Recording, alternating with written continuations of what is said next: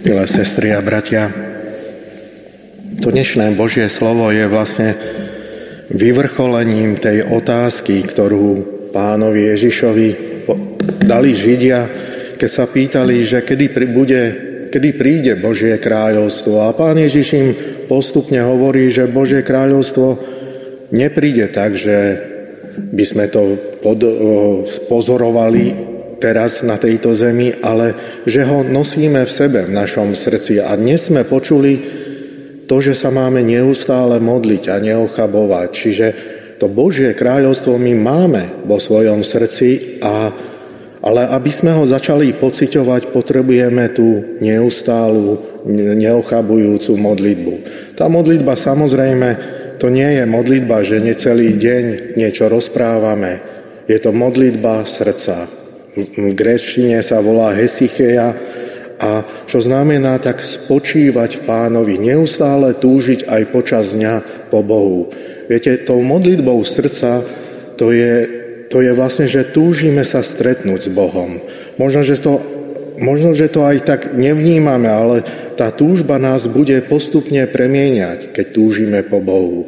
On, on je neustále prítomný v nás a v podstate On túži po nás. A my tým, že budeme tiež túžiť po ňom, tak on bude, on nás postupne mení, lebo každý z nás má v sebe určité miesta, určitú prázdnotu a to je vlastne tá túžba po Bohu. Tú prázdnotu dokáže vyplniť, vyplňať jedine Duch Svetý.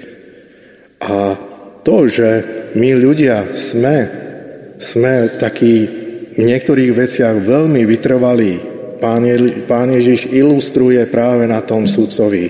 Možno, že ste aj vy v živote už zažili človeka, ktorý je veľmi neodbitný. Spomínam si, ako na jednej, na jednej pošte prišla ku, ešte vtedy neboli tie poradové čísla, ako sú dnes, ale pri okenku prišla taká pani a s, ne, s nejakou žiadosťou, no a pracovnička jej hovorí, že ale musíte si vypus, e, vyplniť ten formulár. A tá pani začala kričať na ňu, že ona nič nebude vy, vyplňovať a začala tam, začal tam postupne vznikať veľký konflikt. A tá pracovnička už nevedela, čo, ako jej argumentovať, už bola celá červená od zlosti, takisto aj ľudia za, pri tom okienku už začali prechádzať ku ďalšiemu, lebo už to, už to, to dlho trvalo, až nakoniec tá poštová pracovnička rezignovala, zobrala formulár, tlačivo a vyplnila ho. Sú ľudia, ktorí vo svojich, vo svojich týchto mm, pozemských, pozemských túžbách sú veľmi vytrvalí. A takto sa máme vlastne aj my snažiť o tú modlitbu srdca. Srdce, srdce je obrazom toho, je to miesto, z ktorého pramení všetko v našom živote, naše telesné, emocionálne, duchovné, psychické sily.